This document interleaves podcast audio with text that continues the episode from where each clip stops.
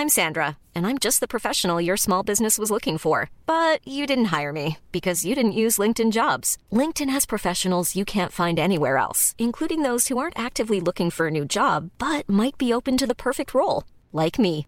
In a given month, over 70% of LinkedIn users don't visit other leading job sites. So if you're not looking on LinkedIn, you'll miss out on great candidates like Sandra. Start hiring professionals like a professional. Post your free job on linkedin.com/people today. Everyone knows therapy is great for solving problems, but getting therapy has its own problems too, like finding the right therapist, fitting into their schedule, and of course, the cost. Well, BetterHelp can solve those problems. It's totally online and built around your schedule. It's surprisingly affordable too.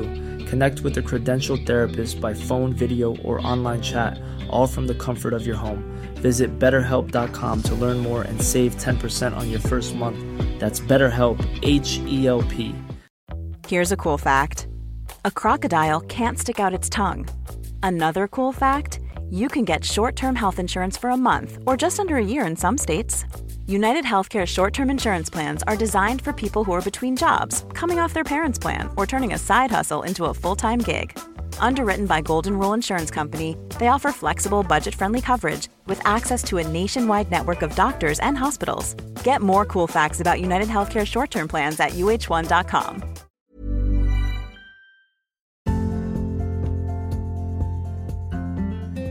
Hi, everyone, and welcome back to the Decomplicating Dressage podcast. For those of you that are new here, my name is Jess Gale, and this podcast is all about training your horse in a simple, uncomplicated way. We talk about the theories, techniques, and common problems people come across when training their horses, and we look at exercises you can use at home to improve your horse and your training. We also have a professionals episode once a month where an expert comes onto the podcast to educate us on the facts of nutrition, physiotherapy, rider fitness, shoeing, vettings, and so much more. We also delve into mindset and I give you practical ways to improve your mindset so you're able to train and compete your horse the way you want to. In today's episode, we are preparing for competitions. With the news that competitions will start up again after the 28th of March, I am sure lots of you have been booking in your shows and training for this coming year. So I thought that now would be a great time to talk about how you can best prepare for a competition. And I've got seven tips that are going to help you to prepare so that you are able to perform in the best way you can. As usual, if you enjoy this episode, then please do share it and tag me in it so I can see what you think of it too. Decomplicating Dressage now has its own social media, so you can find us now at Decomplicating Dressage on both Facebook and Instagram. Also, if you're listening on Apple Podcasts, I would love for you to leave a review. It means that more people will see the podcast and hopefully it will be able to help them too.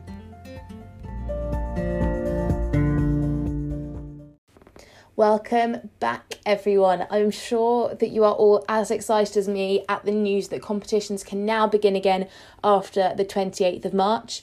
So, what better time to talk about how you can best prepare for these competitions that are coming up? Now, preparing for a competition is all about finding what works for you. Every horse is different and every rider is different. So, what works for one person might not work for another by all means get ideas about what works for others, but don't automatically assume just because one successful rider is doing it that it's going to work for you too. Instead, find out what makes you and your horse perform at your best and work with that. It's all about controlling those controllables, and we're going to talk about that kind of term later on.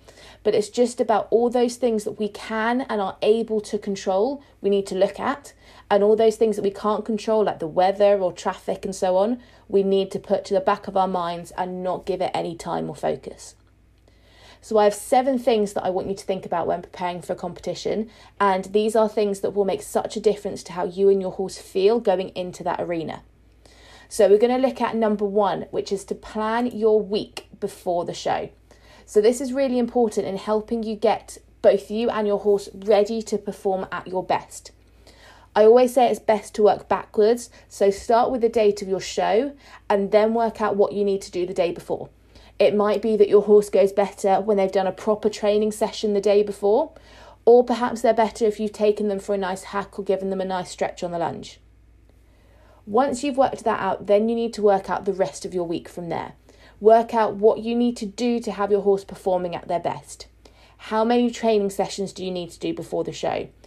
When should they have their day off that week? When should be a good time to hack them or give them a lunge? Are they due the farrier or the dentist or the physio that week? Are there any days that you aren't able to ride because of work or other things? And all these questions are going to help you to plan out what you need to do with your horse that week. It will help give you peace of mind that you haven't accidentally booked the physio the day before or something like that. Oh, and it will also make sure that your horse is in the best place possible for that show coming up. Now, obviously, there are some things that aren't going to make it as ideal. It might be that you've got to work the day before, so you can't ride your horse. But then think about what you can do in the week to make that situation better. So, once you've worked out then what days you're going to train on and what you're going to do other things, you then need to work out and plan your training sessions for that week. Again, this is about knowing what works for you and your horse. Do you want to run through the test and work on your test riding? If so, is it best for you to do that the day before to help you feel more confident and know what you're doing? Or is it better to do that further back in the week because your horse likes to anticipate things? You can then think about what parts of the test do you feel might need a little bit of work in your training. It might be that there are certain parts of the test that are a little bit more difficult than others, and you can choose to focus on these parts during your training in that week. Don't forget about your basics. It's really easy to just stop thinking about your horse's way of going and just over focus on the test. So make sure that you still dedicate at least a session to working on those basics that you spent so much time training on these last few months. It might be that you need to make sure your horse is in front of the leg, or that your contact's consistent, or your horse is more supple. The preparation for a competition is all about putting you in the right headspace to perform at your best and putting your horse in the right physical and mental position to perform at their best. Now, the day before the show is arguably the most important day for getting all these things together. Now, I had a horse where I absolutely had to train with my instructor and run through the test the day before. It helped me to know exactly what I needed to do on the day, and it boosted my confidence to know that I'd already run through the test the day before. But then I've had another horse who didn't suit that. He would anticipate canter transitions if I ran through the test the day before, and he would be more grumpy if I made him work hard twice in a row. So it just didn't work for him. So instead, we ended up going for a blast around the gallops the day before a show. It put him in a better headspace to perform, and he was ready to put 110% into his work on the day of the competition rather than feeling a little bit tired from the training the day before. So make sure you work out what works best for your horse as well as what works best for you too. Now, number three then is to decide when and what to pack and when you're going to plat your horse. So, packing the lorry or the trailer can end up being a really stressful situation. You can get that fear of, like, have I forgotten something, which happens to everyone. So, make a list of everything that you're going to need and then tick it off as it goes into the lorry. So it will stop you having that late night, did I actually put it in the lorry moment? The problem though of when to pack depends on you. So some people prefer to get it done and sorted the day before so they don't then have to worry about it. And if this is you, maybe try also platting your horse the night before too. It will help to take the stress out of feeling like you have loads to do, especially if you're competing earlier in the day. But you might find that having things to do is actually more helpful for you as it keeps your mind kind of busy. So, again, you're probably noticing a trend here. Do what works for you. I see so many riders doing things before a show because their idol does it, or a rider they look up to is doing it, or a rider that beat them at the last competition did it. But that works for them, and it might not work for you. It's all about getting you and your horse into that right space, and you are all so different. So do what works for you. Number four, then, is to have your routine. So now we're kind of talking more about the day of the show. We've already decided whether you're platting and packing the day before or the day of the show. But what about the rest of the lead up to you going into that arena? This part is all about controlling those controllables. And this is a sports psychology method that I was taught a long time ago when I was competing at internationals. And it's all about looking at what you can do in the lead up to you going into that arena to help you be the best you can be and not giving any attention to the things you can't control, like the weather or who's judging you or who you're competing against. You can't control those things. So try not to focus on that. And I do know that that is hard, but it's not going to have any benefit to you. Instead, focus your attention on controlling those things that you can control. What will you do on the drive there? Are you going to drive? How much time do you want to allow yourself before you get on? And what are you going to do in that time between when you arrive and when you get on? Are you going to watch other riders compete? Watching other riders is a big one that some people love to do and some people hate. Don't get caught up into watching other riders if it makes you nervous or gets you off your game. If it makes you feel motivated and excited, by all means do it. And some people like to feel excited, motivated, and raring to go. Others like to feel calm and composed and relaxed. Work out how you want to feel, and then all you've got to do then is just work out how, what you need to do to get you there. And again, it doesn't matter what you do. I used to do sprints up and down the side of the lorry just to psych me up for one horse because I was really laid back and a little bit lazy with him and I needed to be raring to go. So if you find that watching riders gets you into the right headspace to perform, then do it. If you find it makes you feel nervous or gets you feeling a little bit more anxious, don't do it. And then there's the question of do you talk to people? And that may sound silly, but going back to those controlling the controllables, it might only take one person's misplaced comment to change your mindset, and you can't control what other people say. So I've had people say to me things like, well, it can't be any worse than last time, or remember that you need 70% to qualify. Now, it might be that chatting to people calms you down, or it's one of the reasons why you compete is to see your friends and have a chat and if that's the case, then that's great and chat away and do that. But if you find that people asking how your horse is going and whether you think they'll go well today will make you feel more nervous, just don't chat. They will probably still be there after the test anyway for you to chat to them. So sit in your lorry or sit with your horse, run through your test in your head, and actually just spend a bit more time with yourself to get you into that right headspace. Number five, then, is to talk to the people who will be going with you. Now, this doesn't matter whether this is your parents, your friends, your groom. Chat to them about what you want them to do or what you need from them. Now, generally, most of the time, they've come there to support you and help you, so tell them what is going to help you. Whether that's you want a hand tacking up, or you kind of say, Can you remind me to focus on this in the warm up? or even just asking them to give you some space to just get your head in the game. I think a lot of the time at a competition as riders, we don't want to be selfish, and so we spend our time doing what other people want us to do and not actually focusing on ourselves. But you've got to remember that this competition is about you and your horse. You've worked so hard to be there, you've trained hard, you've paid your hard earned money to be here too. So don't be afraid to tell people what they can do to help you perform better. Number six, then, is to plan your competition warm up. No matter whether you are nervous at a competition or just really chilled out, having a warm up routine at a competition can be super helpful. Generally, you can keep it pretty similar to your warm up routine at home a nice leg stretch and warm up, and then pick up and work through the aspects that you need to work on. You know your horse, so you will know what you need to work on in your warm up. But your aim is to get your horse feeling physically ready to go.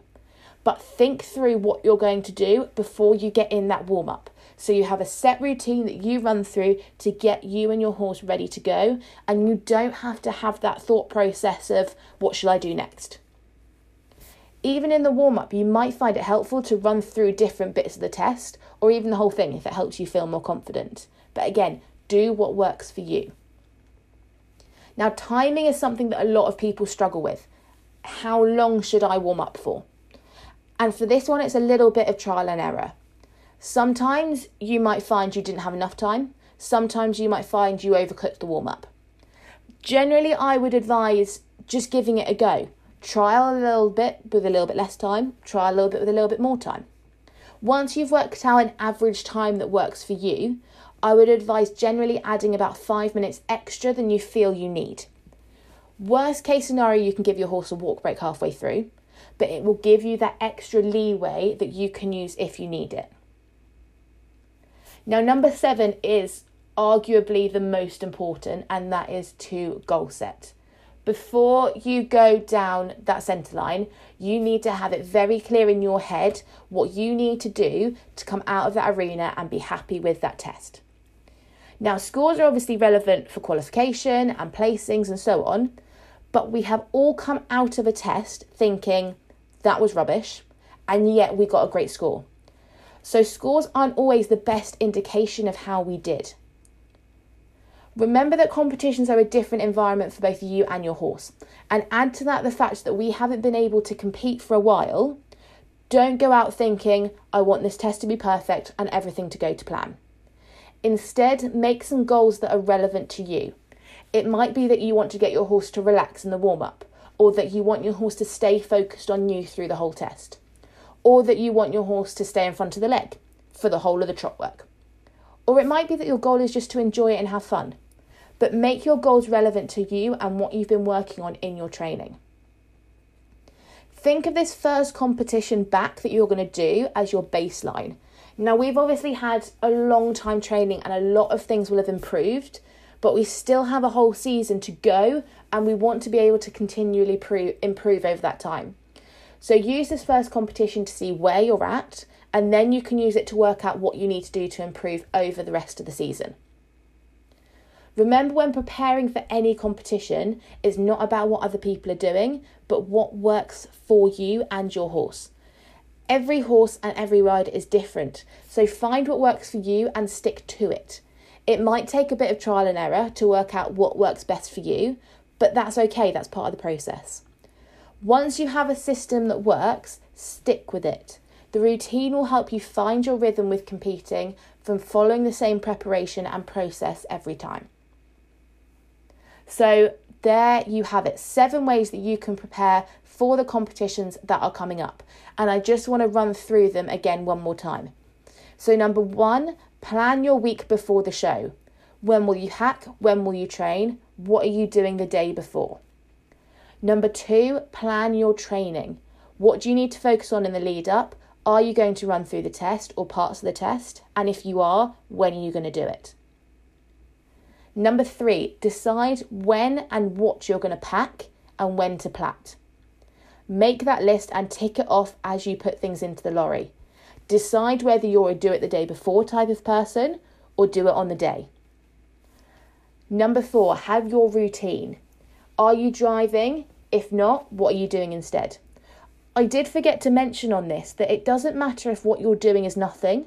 Like, it doesn't matter if you've just gone, my time in the lorry is to just chill and chat and do what I normally do.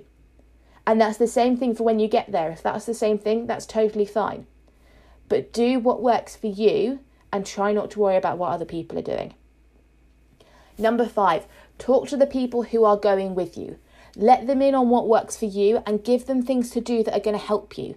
Generally, you'll find these people want to do what's best for you, and if they've been given nothing to do, you might find that they start doing things you don't actually want them to do. Number six, plan your competition warm up.